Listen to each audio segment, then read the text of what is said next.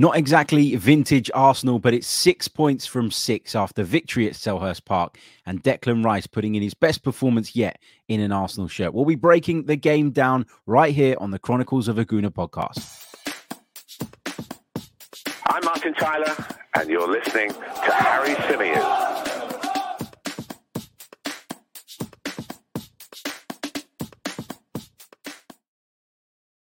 Hey everybody, how's it going? How are you all doing? Welcome back to another live edition of the Chronicles of a Gooner, the Arsenal podcast, part of, of course, the 90 Min Football Network. As ever, I'm your host, Harry Symeou, and on this episode, we're going to be looking back at Crystal Palace nil, Arsenal one in the Premier League. As I said in the intro there, not exactly vintage Arsenal, but three points all the same. That's six from six. Um, Declan Rice, I thought was brilliant. William Saliba, I thought was brilliant. I even think Eddie Nketiah had a really good game. I know not everybody agrees on that, but we'll get into the reasons why a little bit later on uh, as well. Good to see uh, lots of you in the live chat. Good to see uh, lots of you uh, interacting. And um, a big hello to everybody that will be watching this back later or listening to this back later on all of the audio platforms. Um, how we all doing? Tuesday morning. Feels weird doing a match review on a Tuesday morning, but hey, it is what it is. I, I did consider doing the pod last night when I got home from Selhurst Park. Now, as you guys will know, from North London to South London, it's quite the journey. Not the easiest journey either, Selhurst Park, in terms of the links. Not because it's a difficult place to get to generally, it's just not one that suits where I'm coming from. So, a lot of train changes and all the rest of it, which makes that journey take far longer than it should. By the time I got in, I think it was about quarter to one in the morning. I was hanging around after the game, getting the interviews that I needed uh, for the radio. Roy Hodgson took an age to come. Um, Mikel Arteta took an age to come. We thought we might get an Arsenal player as well, so we were hanging around, and then that didn't happen. Uh, so yeah, and then by the time I got home, it was so late and I was so tired. And I thought, well, I'm not going to do a very good job of this. So let's do it in the morning and let's do it properly. Um, as I say, lots to break down. We're going to talk about Arsenal's resilience. We're going to talk about the performance overall. Of course, we're going to discuss Kai Havertz because everybody wants to discuss Kai Havertz all the time, uh, particularly since he joined Arsenal. Um, we're going to be discussing the team selection, uh, Arsenal's control at times, uh, how it nearly got away from them, the sending off, which think we can all agree was ridiculous, uh, and plenty more. We'll also take some of your thoughts and questions a little bit later on in the podcast as well. If I could just ask you before we go on, please do leave a like on the video and do subscribe to the channel if you haven't done so already. Look, we better get on with it because we might pick up a yellow card for time wasting if we don't. So uh, let's dive into it without further ado. Now, my overall feeling off the back of that game was obviously a positive one. Obviously, I'm delighted that we managed to get all three points, and obviously, I'm delighted that we've gone to a place like Selhurst Park, which can be quite difficult to go to. Roy Hodgson, I don't think had lost the game at Selhurst Park since he took over in March, um, which shows you how much he turned it into a fortress, which was enough to get Crystal Palace in the end uh, comfortably away from the relegation zone, having taken over uh, for a second time, replacing Patrick Vieira. Obviously, I'm happy but there were a lot of things that I didn't like in that performance. And if I pretended that I thought everything was 100%, I'd be lying. If I pretended that I thought, you know, we were a bit poor at times, or, or that we weren't poor at times, I should say, I'd be lying. I wasn't totally satisfied with the performance. Obviously, the last 23 minutes plus the whatever it was, seven minutes of stoppage time, so ultimately the last half an hour of the game is different and is altered and is impacted by the fact that Tomiyasu got sent off. But I still, even prior to that, felt that there were elements of our game that weren't quite good enough. And I'm going to get into that on this edition of the podcast. I'm not being Mr. Negative. I just think it's right or it's fair to highlight certain areas and certain points. And you can bet your bottom dollar that Arsenal will be doing that internally to, to make sure that they're better next time out. You know, we've beaten Nottingham Forest now and we've beaten Crystal Palace. In neither game was I totally convinced by the performance. And it's kind of a double edged sword, right? Because I've seen some people saying, well, you know, we've got six points on the board, but I've been underwhelmed by Arsenal so far this season. And if we don't improve, then we're going to end up dropping points. And if we don't improve, then there's no chance that we can compete with Manchester City in the way that we did last season, and there's certainly no chance that we're going to go one further and pip them to the title. But the other side of it is, well, we're still getting to grips with a new system in a lot of ways. We're still getting to grips with some of our new players. We're putting people into different roles that maybe aren't necessarily what they've been used to, which obviously creates a transition which needs to be managed and, and needs to be understood. You could also argue that we peaked too early last season. And as long as we're picking up the points, who really cares what the performances are like? I think you can get confidence from different ways. So, for example, you can, you know, you can go out and I beg your pardon. You can go out and blow a team away. And obviously that will give you confidence. And, you know, that will give you that kind of that oh, what's the word that swagger that that feeling of you know you're something special you're doing well it can give you that spring in your step is was the phrase i was looking for um or you can go and win a game like we did last night where your backs are up against the wall at certain points where it does become a little bit tricky where the circumstances conspire against you, i.e., we went down to 10 men, and you come out with all three points, that can be just as much of a boost. It's a different type of boost, but it, it can be packaged up in a positive way as well. Look, let's start off with Mikel Arteta's team selection, um, because I have to say, I didn't expect this. I didn't expect Arsenal to go to Crystal Palace and set up the same way they did at home to Nottingham Forest. I thought that Mikel Arteta would show Crystal Palace a bit more respect. I thought that, you know, what we saw against Forest was one of those things that you go, well, you can get away with that at home against a side that are expected to be in the bottom half of the table. But once you go on the road, things are different and you're actually leaving yourself susceptible um, to being caught out. I understand the idea behind the way that Mikel wants us to play right now, I understand that the whole name of the game is dominance and control. And by pushing Thomas Partey into midfield and essentially leaving that back three of White, Saliba, and Tomiyasu, which is why you have a left back that is really a centre back. It's why you have a right back that is actually a midfielder, right? It's so that you can make that shift. But I do think it leaves us open to issues. And I think that because we were up against a Crystal Palace side that, with all due respect, are a little bit toothless up front, we got away with it. I don't think you could go to, I don't know, Aston Villa, for example. I'm not even talking about the very, very elite teams. I don't think you could go to Aston Villa and play this way and get away with it. I think that there I would ask serious questions. Maybe I'll be proved wrong over time. Maybe Mikel Arteta has got this spot on. Only time is going to tell. But although we've had the dominance in terms of ball control, I don't think we've been as potent going forward. I don't think we've been able to penetrate the opposition as much as you know we would have done last season. I think when Zinchenko comes back to fitness, obviously he got on the pitch last night, but didn't play very long, given that he's still working his way back to fitness. Then I think you go back to White at right back. You put Saliba and Gabriel at centre half and then you put Zinchenko back at left back. You get back to inverting from that left hand side.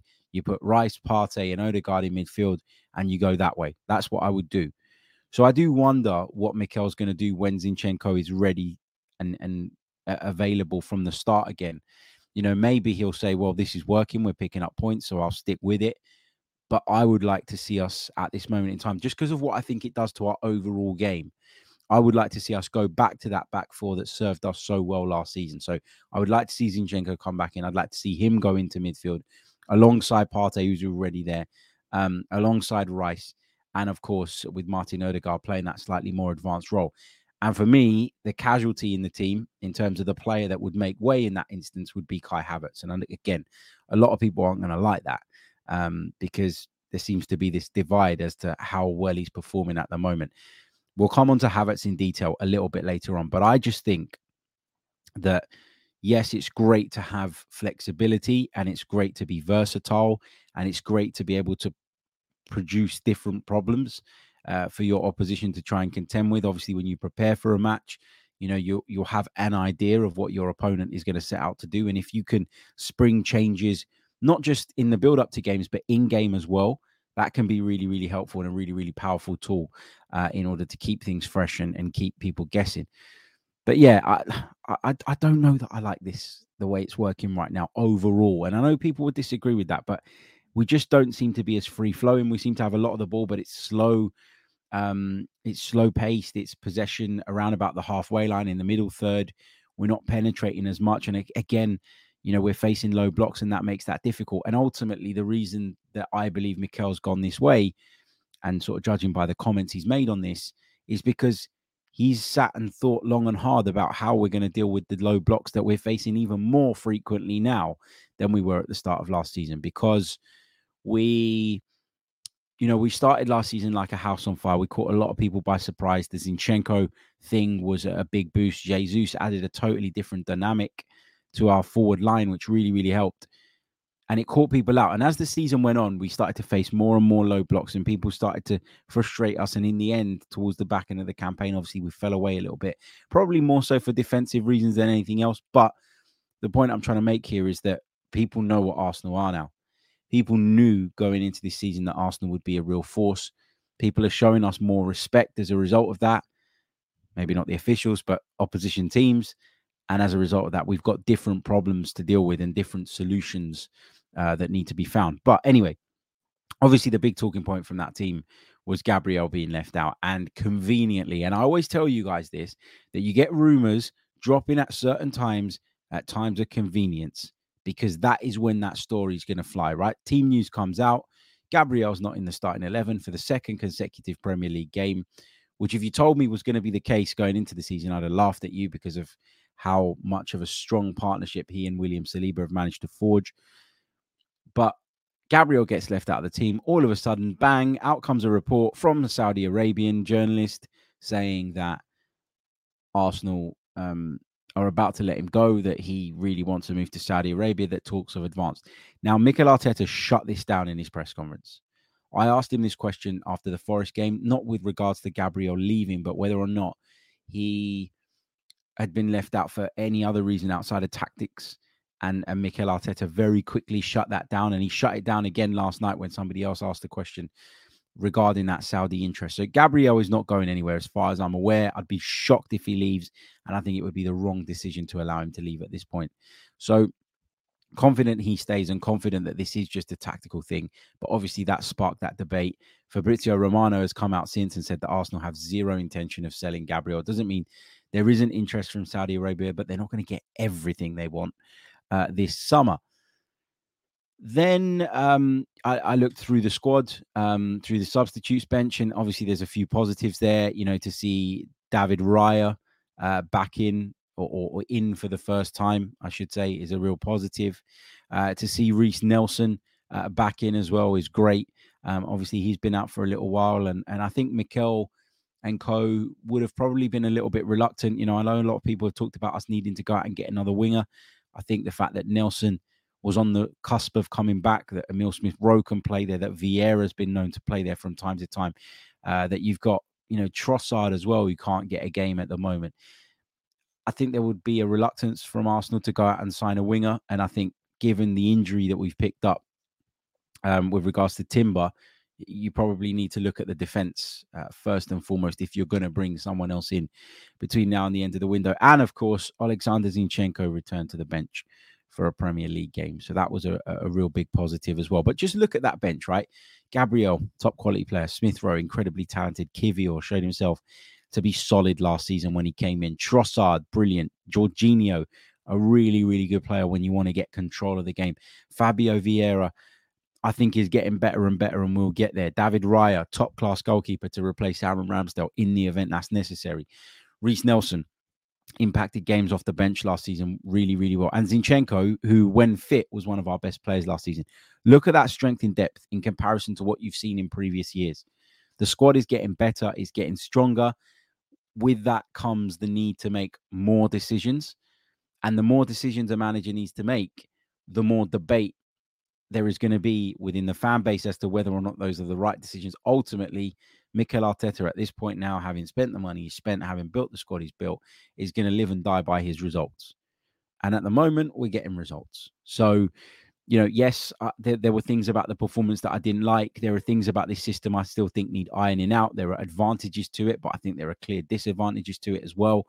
And um, you know eh, that's why this has got to be an ongoing debate so that you can you know it's got to be an ongoing debate internally so that you as a football club can make the right decisions and um and the most informed decisions but yeah team surprised me um but yeah look let's um we're going to get into some of the key points uh, around the game if i could just quickly ask you before uh we do that to just leave a like on the video subscribe to the channel if you're brand spanking new as well. I'm going to take a really, really short pause and then uh, we're going to start breaking down the game as it unfolded, of course, at Selhurst Park last night. Welcome back along to the program. I hope you're all good. I hope you're all well. Uh, good to see so many of you in the live chat, as I always say. Um, the interaction is is brilliant, and I promise you, we'll get to questions uh, a little bit later on in the show. I just kind of need to do my download so that I don't forget anything, so I don't miss anything. Um, right. So we talked about the team selection. Now, the first half I thought was a half in which Arsenal exerted control. I felt like Crystal Palace broke away on a couple of occasions. I remember Ramsdale making a save where he sort of had to dive out and beat a cross away. I remember Saliba being in a spot of trouble, but obviously making a really, really great recovery challenge. I remember Palace showing some threat on the counter attack, but I always think like, so when you're at Selhurst Park and it is a really atmospheric stadium. For those that haven't been, it's one of my favorite places to go in the Premier League. The press box where I was situated is closer to the Holmesdale Road end, which is where the Crystal Palace Ultras are based. There are drums, there are flares. There, there's there's so much atmosphere generated from that little stand. Um, I say little stand, um, but you know what I mean. It, it, it's great. Um, it's a really really good place to be. But obviously, when the home team attacks, there's this massive roar, there's this massive cheer, and what that does, I think, when you're watching the game, even though you know this is the case, when you're in the stadium, you think, "Oh my god, this is closer than than it might be in in reality or this is more of a dangerous situation than it might be in the reality because of the the reaction of the fans. And vice versa when we play at home right? You know that's that's just how it goes. Again a bit like when i was talking about the forest game where we were panicking and we were worried about them potentially getting back into it and you know the fact that we were 2 nil up cruising seemingly and we almost let it get away from us people got really panicked and, and upset about that. And the reaction, I think, was disproportionate to what Nottingham Forest actually created. And I want to say the same thing about Crystal Palace yesterday. What I will say about the game yesterday, I, I don't know if you guys can see this. Hold on. I'm going to try and share something on my phone because um, I can't get it across to my laptop. But can you see this? Look at this view from the press box at Selhurst Park. Look at that massive pillar right in front of me what a what a place to put a pillar, man. Like I, I saw some of the Arsenal fans posting pictures of um, their view and saying, "Oh my God, there's a pillar in front of me. Look at that." I had to lean left um, half the game and I had to lean right for the other half. It was it was not ideal. Um, but yeah, anyway, I think sometimes we overblow how much an opponent has hurt us. In the end, Palace didn't hurt us in terms of scoring a goal. But actually, when I sort of watched the highlights back this morning, I haven't had a chance to watch the game in full just yet.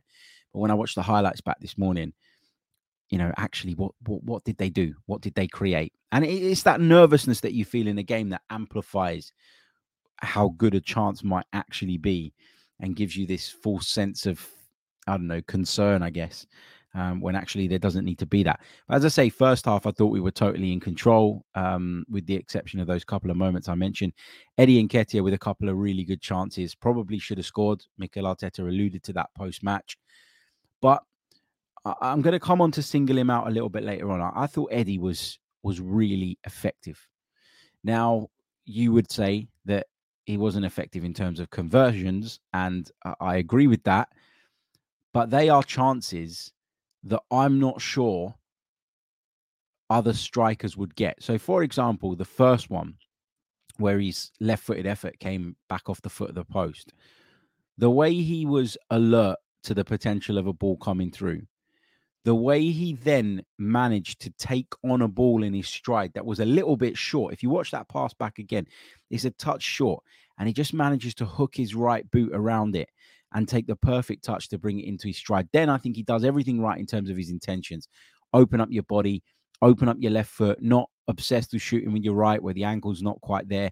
He, he shapes his body, opens up his left foot, and tries to uh, divert it into the far corner. And he's desperately unlucky to see that come back off the post.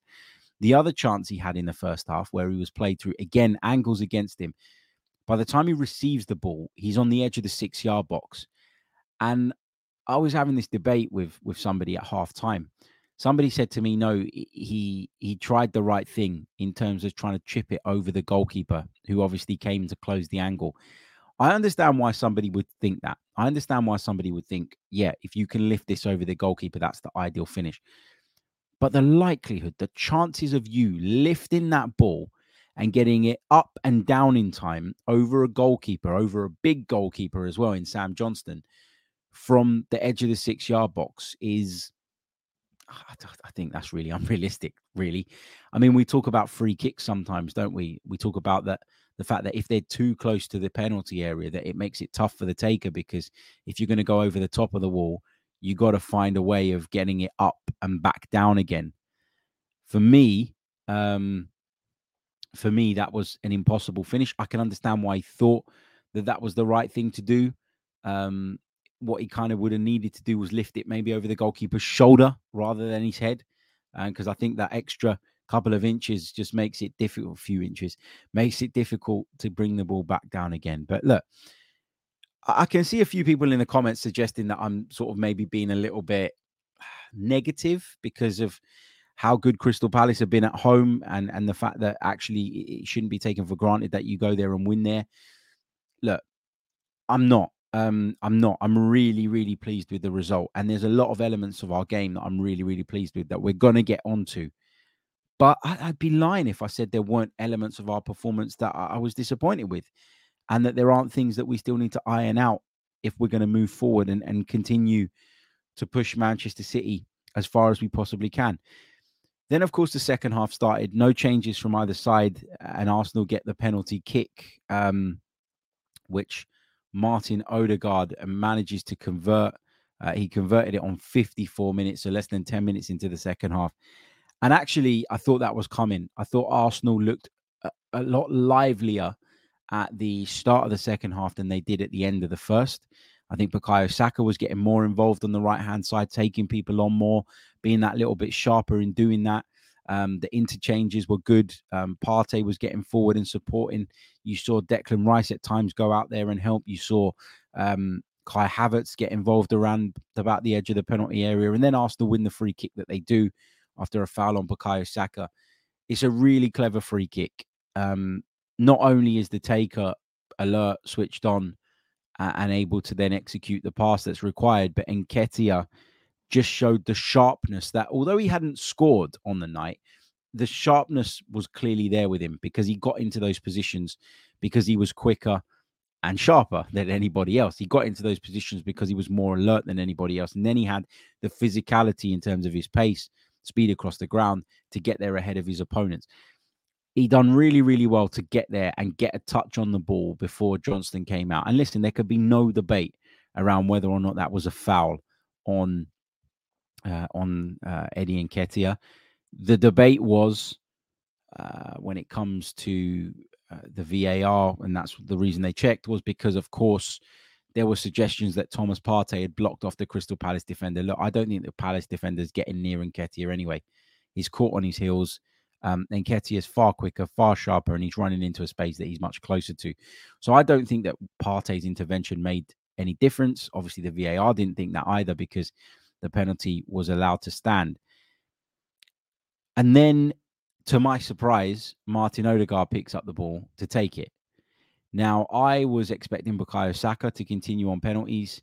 Um, I know there's been a debate and questions about that recently, but I thought he would continue um, when it comes to penalties. Martin Odegaard instead took the ball, captain, and he executed it to perfection.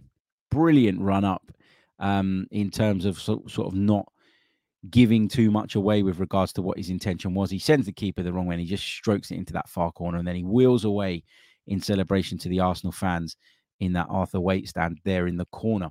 Um, and then you think, great, we've broken the deadlock, you know, but there was a part of me that started to think back to the Forest game that thought, right, now we need to kill them off. They're going to have to come out. They're going to have to come and play us now. Whereas up until that point, they'd been sitting with a really low block. At times, it was, uh, you know, four at the back with four in midfield. At times, it was five in midfield. You look at the way they're lined up here. Doucouré and Lerma were very much out of possession, sitting in front of Andersen and Guéhi, trying to mark the spacing between the lines that Arsenal like to use and Arsenal uh, uh, normally do their best work in. That I think limited Kai Havertz to to get into involved. That limited Martin Odegaard. Um, they were trying to be uh, quite compact in the central areas, which afforded us a touch of space. And you always felt like the only way we were going to break them down was through Martinelli in the first half, who looked quite lively, through uh, Saka on the right, through Nketiah drift into either one of those two positions to create that overload and and sort of the, give us the extra man. But yeah, it, just for me at that point, you're thinking, right now, go on and win this. You know, go on and put this game to bed. And we didn't really see that. To be fair to Arsenal, though, I think a lot of that was down to the fact that we went down to 10 men just 13 minutes after taking the lead. Now, I mean, look, let's start with the first yellow card, okay? Time wasting. I have no problem with players being booked for time wasting if they're time wasting you can tell when someone's time wasting. You can tell when someone is purposely dragging something out. You can tell when somebody is purposely taking their sweet time, and you can tell when someone is is, is trying to run down the clock. Takahiro Tomiyasu was not doing that. Now, when I was at the ground yesterday and we were waiting for the interviews, there was a lot of discussion uh, around this because so the way it works is Mikel Arteta will go and do the TV interviews first because that's the guy that they have the TV rights. He'll go there, he'll do the TV interviews, and often we are waiting around for the radio interviews. Now, we'd kind of got word that Mikel Arteta was quite prickly about the whole sending off situation, as he had every right to be, by the way. And so it kind of caused a bit of a discussion, a little bit of a debate amongst ourselves. And we looked into how long it took and all the rest of it. Now, it took 23 seconds, apparently, for that throw in action to take place. But only eight seconds of that was down to Tomiyasu. And when you look at Tomiyasu, when you watch it back, he's got the ball in his arms, he's in the position, ready to take the throw in. He's genuinely looking left and right, trying to find an option. And actually, when you assess the options that were available at that point, there weren't very many. So I completely understand why he took his time on that. He has taken a yellow card essentially because Tommy, uh, because Kai Havertz took a while, went and picked up the ball initially, took a while, and then passed it on to Tomiyasu. The referee David Coote had told Thomas Partey off for time wasting or taking his time over something just minutes before that. I think those two incidents, I'm not excusing the referee, by the way, please don't take it that way, but those two incidents prior, so Havertz taking uh, his time and, and Partey being told off, have riled up the crowd inside Selhurst Park. They've gone crazy at Tomiyasu not dropping the ball or, or not taking the throw in quickly enough. And they've essentially got Tomiyasu booked. And when David Coote looks back at that, he'll think that's harsh, unless he's a complete moron. He'll think that that's harsh. Okay, so you book him. Fine. Right. No problem. Where's the consistency, though?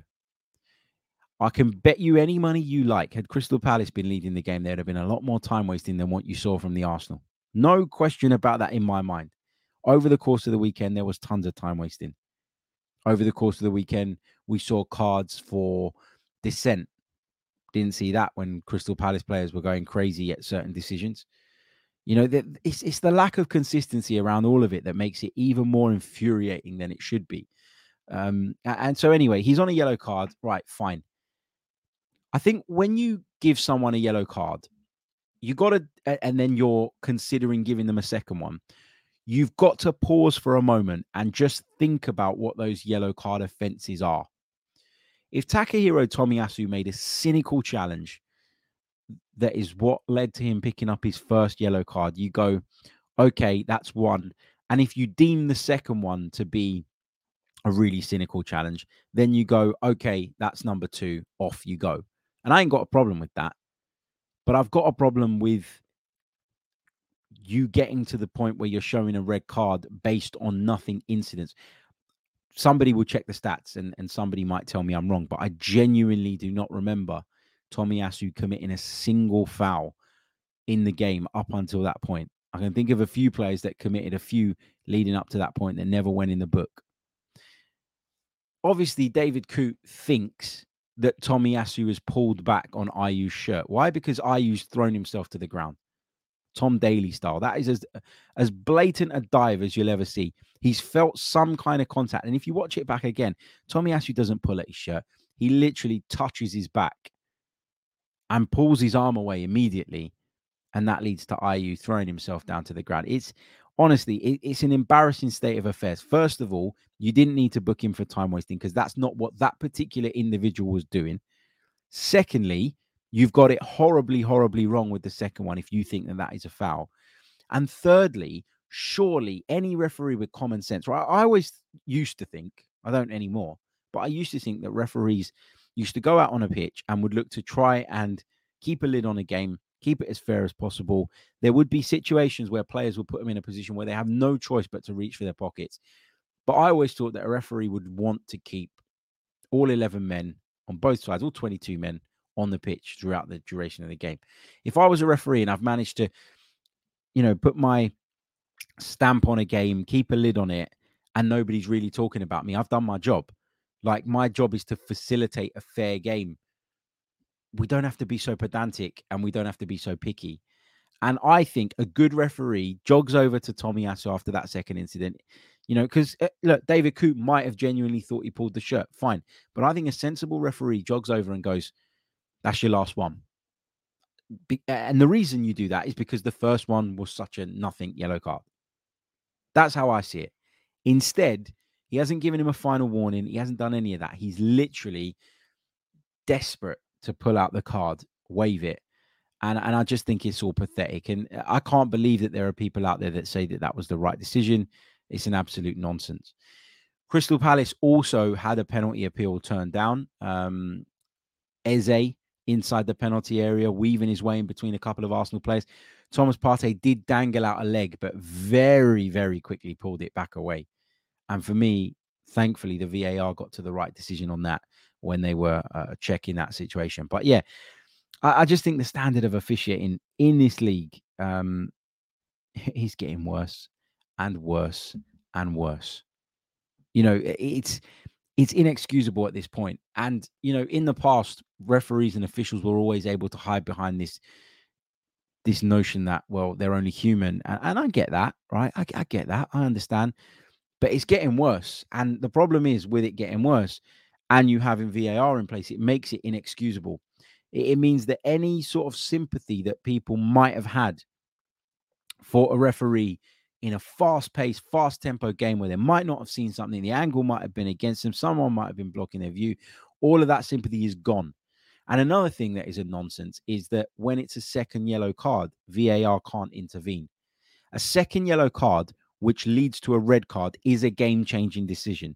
Why does that not fall within the remit of VAR? Because I guarantee if a sensible video assistant referee took a look at that, they'd have told David Coote, mate, he hasn't pulled him, you know. He hasn't given him that tug that maybe you think you saw. And ultimately, Arsenal stay with 11 players on the pitch. Mikel Arteta was really unhappy about it post match. I think we all got that impression from him, and rightly, rightly so. Um, I think for Arsenal, what ultimately allowed them to get over the line in the end and, and made sure that Crystal Palace were, were very limited in terms of what they could create was some of the changes that Mikel made. I think you got to give him his props here because, you know, for a, a, while, I think a lot of Arsenal fans have felt that maybe one of the areas in which Mikel could improve is, is just that in game management, that it's not always been as good as it should be. It's not always been um, at the level of, the very, very elite um, managers in the game. I, have said to you guys over the last few months that I do think that this is improving. Um, and I do think that there would have been a reluctance on Mikel's part to bring people on in games and throw people in when he didn't trust necessarily the options that he had on his bench. But you look at it now and you look at that squad and you look at what we were talking about earlier on, which was, you know, it's better, it's more improved. You know, there are players there that I think he looks at and thinks, yeah, I can trust you to come on and do a job. And that will make him less reluctant to turn to the bench and make those changes that can have positive impacts on games. Gabriel coming on obviously was in reaction to Tomiyasu being sent off. Martinelli was the one sacrificed. And actually, once Gabriel came on, I did see at times Bukayo Saka coming over to the left and and filling in as kind of a left back and making it a back five when Arsenal were out of possession. Saka's got that in his locker. He's played in that position before, not for some time, and it's certainly not his best position in my opinion. But you know, you just saw that adaptability again from one of our players that you'd associate with being in the front line all the time.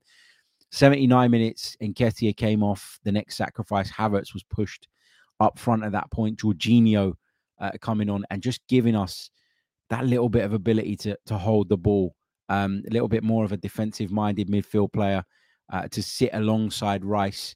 Uh, obviously, Partey was still covering in the right back position at that point, and then uh, late on, Kiwior came on to replace Saka to go into that left back role that Saka had been filling in at. Um, and then, of course, uh, Zinchenko came on to replace Martin Odegaard. And all of a sudden, you looked at that side and you had seven or eight defensive minded players there ready to get us over the line. And look, it's always risky to sit on a one goal lead, it's always a dangerous thing to do. But if you're going to do it, you want to have the right players on the pitch. And at the end of the game, Arsenal had that. And once Jorginho was on and Zinchenko was on, who's also a really, really good ball player as well, Arsenal managed to get hold of the ball a little bit more and just see the game out in a much more comfortable fashion. Gabriel was superb when he came on as well. Um, so dominant in the penalty area, so physical, made a couple of really good blocks, shut the door on a couple of Crystal Palace players that were looking to drive into the box. You could see what his uh, clearances uh, meant to him, um, celebrating them with Aaron Ramsdale and, and William Saliba, who was immense as well. We're going to do some individual player reviews in just a minute, but overall, look, as I say, a resilient performance, a good, strong performance from Arsenal, and ultimately the three points that they were wanting going into the game. Are we at our best yet, though? No, we're not. I think we're quite far from it. And that can be worrying or that can be exciting. It depends on what way you want to look at it. it depends through which lens you want to view it. But I think take the points. Let's go and beat Fulham next weekend at Emirates Stadium, uh, and we go on from there. Um, right, going to take a really, really short pause, and then we'll be back to uh, review some individual player performances. Then we're going to take some of your questions. Be back in just a moment. Welcome back along to the Chronicles of a Gooner, the Arsenal podcast, part of the 90 Min football family. As ever, I'm your host, Harry Symeou. Hope you're all good. Hope you're all well. Do you know what we'll do? We'll just check in on the likes. Uh, where are we at in terms of likes at this moment in time? Uh, 100 on the board. There's no reason why we shouldn't have 500, looking at how many of you uh, have been watching this stream so far this morning. Don't forget uh, to subscribe to the channel if you haven't done so already. That really, really does help. Don't forget to leave us a review if you're listening on audio. Uh, I had a couple of you message me uh, about members content. We've got a piece dropping tomorrow, which is going to come after I've watched the game back in full because I really want to do an in depth analysis of this system, of this iteration of the Arsenal team with Partey sitting on the right hand side and going into midfield. And I'm going to come up with the pros and cons of that system uh, so that we can try and understand it a little bit more. But I need to watch the game back in full. You can't do something like that off the back of highlights. So um, looking forward to that. That'll be with you guys tomorrow. Uh, so stay tuned for that. If you want to become a member on the Another Slice platform, you'll get access uh, to our members' content. The link is in the description below. You'll be supporting me to provide you with more content. You'll also be supporting the Great Ormond Street Children's Hospital as well. Anyway, um, Oh yeah, one more message actually before I forget this. I am going away. Um, I am going away on Thursday morning, um, off with the family uh, to the lovely Greek island of Crete. We're going out there for a wedding. Best man duties call, and we're making a bit of a holiday out of it. I didn't get to go away in terms of as a holiday uh, over the summer. I'm really tired. I need it. Um, I need that refresher, and I need to spend some time with the kids as well. Um, workers has, has taken over my life, which is a great thing. I'm not complaining that I'm busy, um, but it, it is needed. Um, not ideal that it's during the season. It's had to be timed with the wedding. You know, if it was my wedding, it wouldn't happen during the season. In fact, I changed my wedding date because of football, but we'll uh, leave that story for another day. But just to give you um, a, a heads up, the last piece of content you'll get is probably going to be tomorrow. Um, I might might do something short from Crete off the back of the Fulham game because I am going to watch the Fulham game, but then I'll be away until deadline day. So I'm going from Thursday to Thursday, um, and I'm going to try and stay off of my phone as much as possible. I'm going to keep across the news, you know, refresh it once a day, have a little read, have a little look, but I really do need a break um, and uh, and some time to to unwind. So just a heads up, the content will dry up temporarily, but I promise I'll make it up to you over the course of the season. Archangel says, uh, "Why aren't you going to Cyprus? Because the wedding's in Crete. Otherwise, I would have gone to Cyprus. Um, Cyprus is my number one. It's the it's home. It's the motherland. Um, but yeah, the wedding's in Crete. Crete is just as nice, by the way. Um, so uh, I'm not complaining about going there. It's a fantastic place. I went a couple of years ago, I think. Um, but yeah, Cool. All right. Um, let's do some individual player performances then. Let's talk Eddie Nketiah. We touched on it briefly, but I thought his energy was excellent. I thought the runs he made were really, really intelligent. I thought the intensity with which he played was was really positive. And although, as I say, he, he missed a couple of good chances, I think he was key to us breaking Crystal Palace down eventually obviously, he won the penalty, which was pretty big in terms of the outcome of the game. So I want to give Eddie Nketiah praise. I know people will look at it from the other side and say, well, you know, he had chances um, and he should have taken them. Are you convinced that Jesus would have taken them? I'm not. And that, and that's kind of the point here, right? It's we're always looking at Nketiah and going, well, you know, what are you doing? Um, you know, w- what is your level? Uh, where are you? Um, why aren't you stepping up?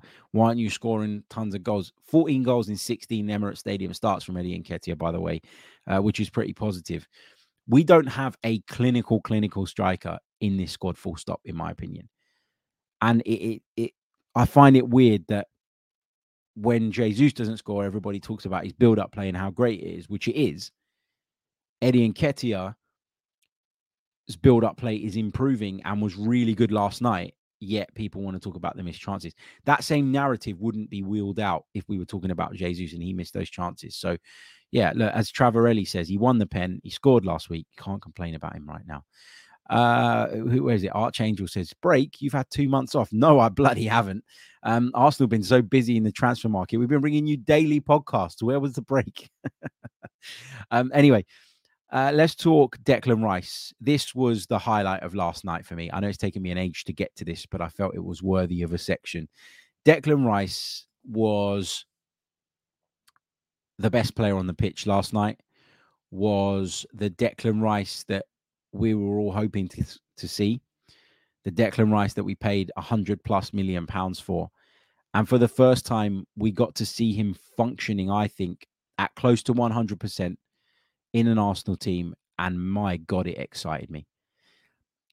He spoke himself post match about how he really felt up for it going into the game, about how his attitude was right, how his mentality was right, and how he, he felt like he was in a place where, having learnt a lot on the training ground under Mikel Arteta, having understood better what it is that the team are looking to achieve, what the manager's looking to achieve, he now feels more comfortable in his own skin. I felt like his performances in the Community Shield, in um, in the game against Forest, in in of preseason, were just a little bit reserved.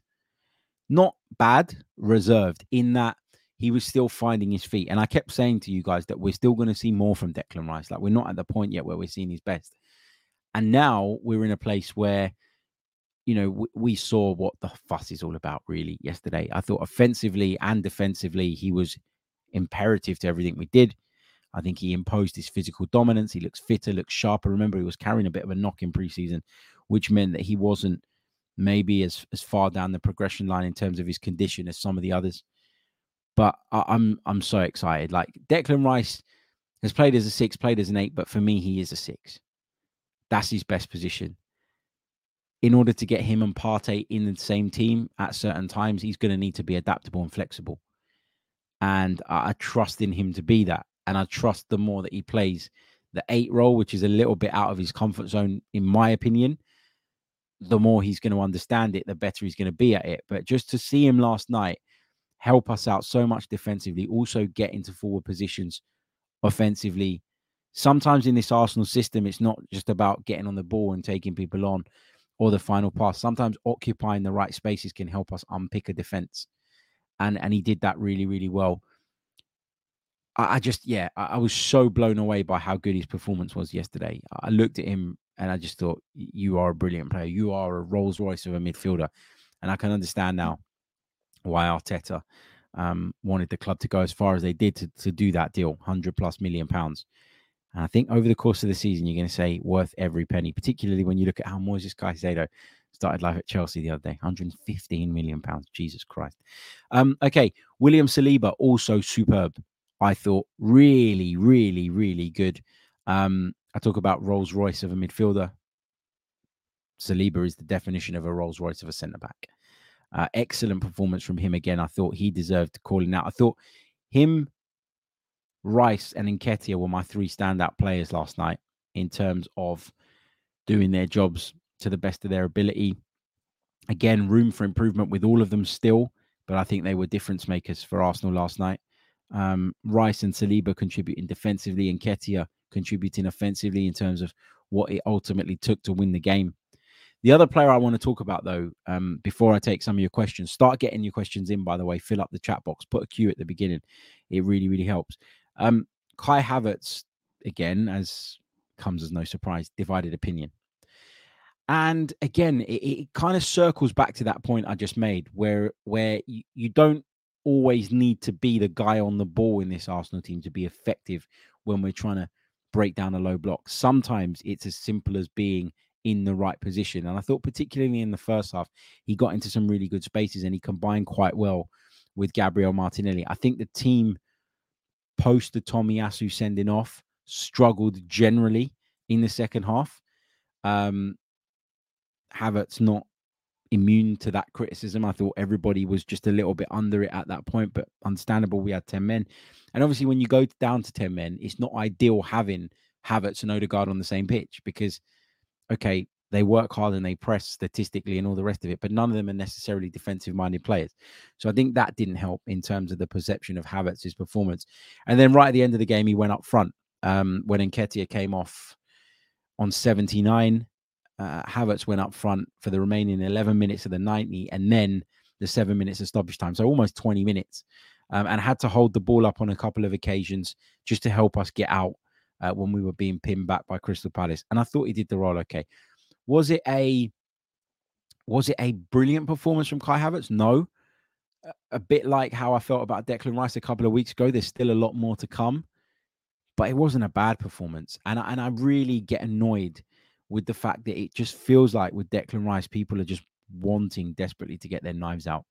Like people cannot wait to get on his back. People cannot wait to criticize him. It drives me absolutely bonkers like he had a, an okay game. Okay, that that was it. And I understand that he cost 65 million pounds, and I understand that there was question marks around whether or not that was the right signing. But Mikel Arteta clearly had this idea in his head of playing in a certain way, of exerting dominance on opposition sides, of of territorially um, controlling certain areas of the pitch. And and Kai Havertz is important to that. If he wasn't, Mikel wouldn't be picking him. You can't say Mikel's brilliant, he's doing a fantastic job, and then be like, oh my God, Kai Havertz should never be anywhere near this team. Well, there comes a point where I think as fans, you kind of got to trust the manager a little bit. Sometimes you got to trust that there might be something, there might be an element of Kai Havertz's game that is important to the overall plan that maybe we don't see. We're not coaches. You know, some people in the chat said to me in the past, they're coaches. You're a coach of an under 11 side um, on a Sunday league. You know, how many of us are elite level Premier League coaches? Not very many. And so that's why I think we need to, yeah, say our bit, and that's fine. But I also think we have a responsibility as supporters to support. And it feels like there are a lot of people out there that cannot wait to criticize Kai Havertz. And uh, it, it upsets me. It does. Not not because I'm Kai Havertz and I'm getting emotional, but because I just don't want that kind of that kind of negativity around our football club. We worked so hard to get rid of it. Um, I don't think we need it right now. You know, if we had lost last night, you might have looked at it and gone, well, you know, you you wouldn't have blamed Kai Havertz specifically unless he played a massive role in that. But you'd have looked at it and go, gone, maybe that wasn't the right decision. Maybe we didn't have enough control in midfield because Havertz was there. Maybe we could have done better had we had Rice and Partey in midfield with Odegaard being the more advanced of the three. You know, there's, you know, and in that instance and in that case, I'd say, okay, you got a point. But, you know, I, I, I don't think that there's any reason to be critical of him, if I'm being honest. Right. Let's get your questions. Let's get your thoughts in the live chat. Lots of Havertz thoughts coming through. We'll touch on some of those before we dive into your questions. But do get them in. Going to take a very short pause and we'll be back. Hey everybody, how's it going? Uh, Raphael Lim says Havertz is gradually growing in confidence after a relatively underwhelming time with Chelsea. Uh, Travarelli um, says I can see the arguments against Havertz, but I just trust the manager. I think, I think, yeah. Uh, and again, it's fine to see the argument, and I don't have a problem with people saying I'm not really sure about what Kai Havertz is bringing to the team at the moment. People used to say that about Granit Xhaka all the time. What I have a problem with is people going, effing waste of money. What have we done? Why have we bought this guy? He ain't good enough. All the rest of it. People writing him off two games into the season, basically, is what I have an issue with.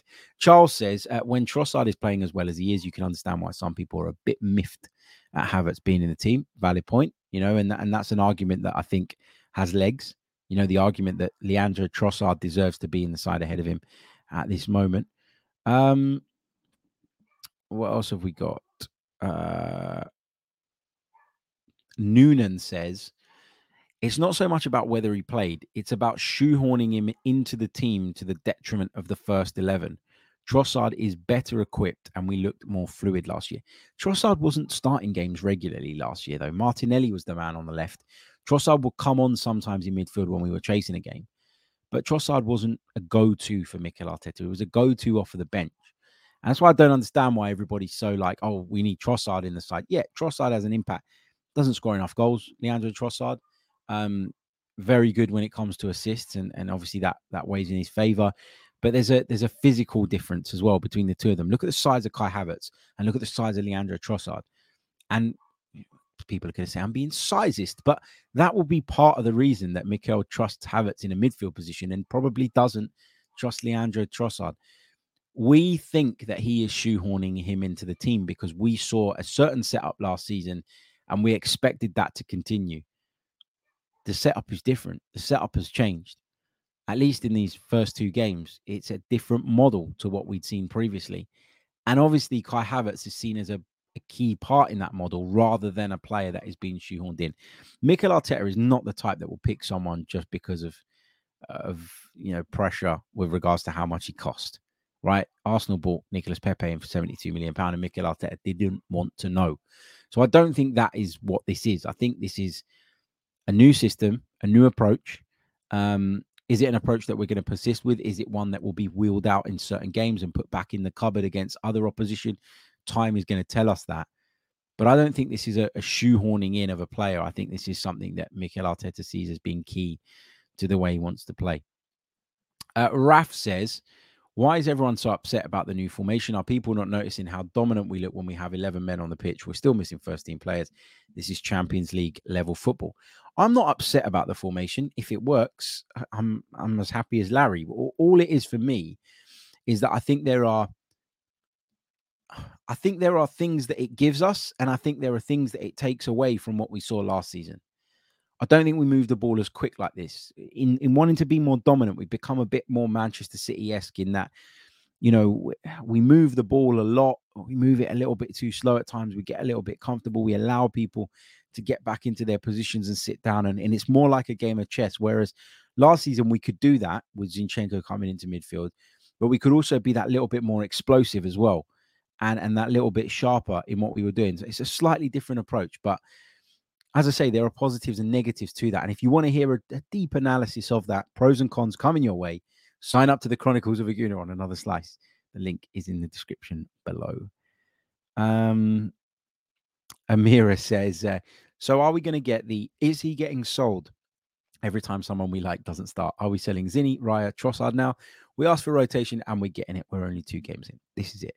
Like you want a bigger squad right? That was something that we all bemoaned last season the fact that we didn't have that bigger squad, that we didn't have those options.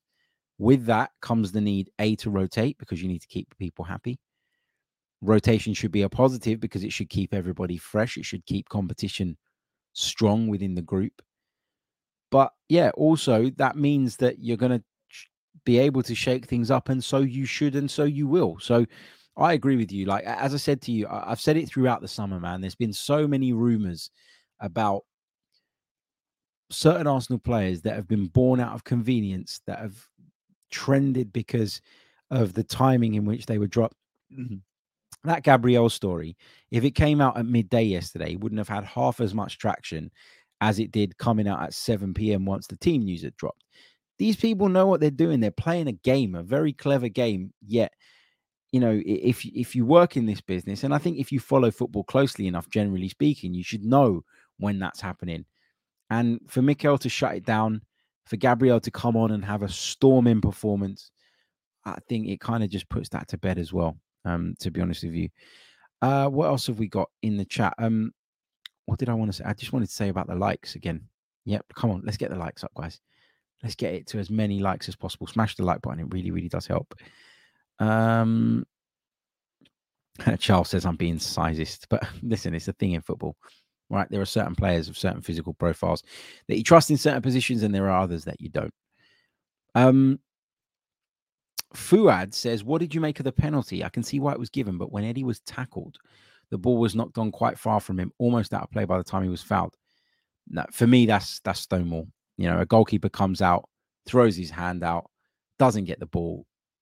Uh, it's never been an issue as to where the ball's going. It probably should be. It should be factored in, I think generally speaking. But given the way that the games are refereed now, I think David Coote had to give that. Don't think he had a choice. Uh, big hello to Zoe, who joins us from Ireland. Hope you're good. Hope you're well. Uh, we'll do a bit of that at the end. We'll find out where you guys are tuning in from. That's always interesting to me. Um, Charles says, uh, "What do you make of playing four right-footed players in the back line?" Yeah, it's it's a little bit imbalanced. I think it's a little bit of an issue. I think it's a little bit of a problem. And it's not the ideal situation, right? You know, Timber was filling in at left back because Zinchenko was unavailable. Tomiyasu was filling in because Timber's unavailable. I do think that when he's fit, Zinchenko comes back in and should come back in as the left back. And there you've got the um the left-footed player in that back line uh, to help. Obviously, Gabriel would be in my first choice back four as well. So then you've got two and two. Um, but it's just the personnel that Mikel's using at the moment. As what you got to remember as well. The other thing, you know, I know it's the beginning of the season. We can't use this excuse forever, but players are at different levels in terms of their fitness. Some of them have better pre-seasons than others, and that'll be a factor in the selections in the early season as well. Okay, Nishith says uh, one disagreement with Harry equals one like. If that was the case, mate, we'd have millions of likes um, but it just doesn't seem to happen. um, right, I think I'm going to leave it there, guys. Um, my internet's been shaky again today. I'm waiting for an engineer to come out. Hopefully, by the time I get back from holiday, um, they'll be able to come out and sort it. Um, so I don't want to push my luck too much, but we've been going for the best part of an hour. Uh, big thank you to everybody for tuning in. As always, remember like, subscribe. Remember, uh, check out the Another Slice platform for premium content, members only content. Next piece of which is dropping tomorrow. Um, and yeah, um, have a nice day, I guess. Uh, have a nice week. Um, as I say, I won't be around for the Fulham game. I will be watching it from afar. I'll probably be tweeting some nonsense about it, and I'll try and do something brief after the game if I get the opportunity. But as I say, need some downtime badly. Um, and not just me, I think my family need it as well. I think my kids need me to spend some time with them as well, um, particularly my little boy. Um, I don't know, he's. I, I, he's always wanting to do stuff with me, and I'm always working, and I always feel guilty about that. So I really want to spend the week just chilling with him and and, and doing whatever he wants within reason, obviously. Uh, thank you guys so, so much. Thank you for all your kind messages uh, about my appearance on Sky Sports News earlier as well. And I'll be on the social on Talksport too uh, from 3 to 5 p.m. with Ade Oladipo. And I'm sure there'll be plenty of Arsenal talk during that as well. Until next time, take care of yourselves and I will see you soon. Up the Arsenal. I'm Martin Tyler, and you're listening to Harry Symeou.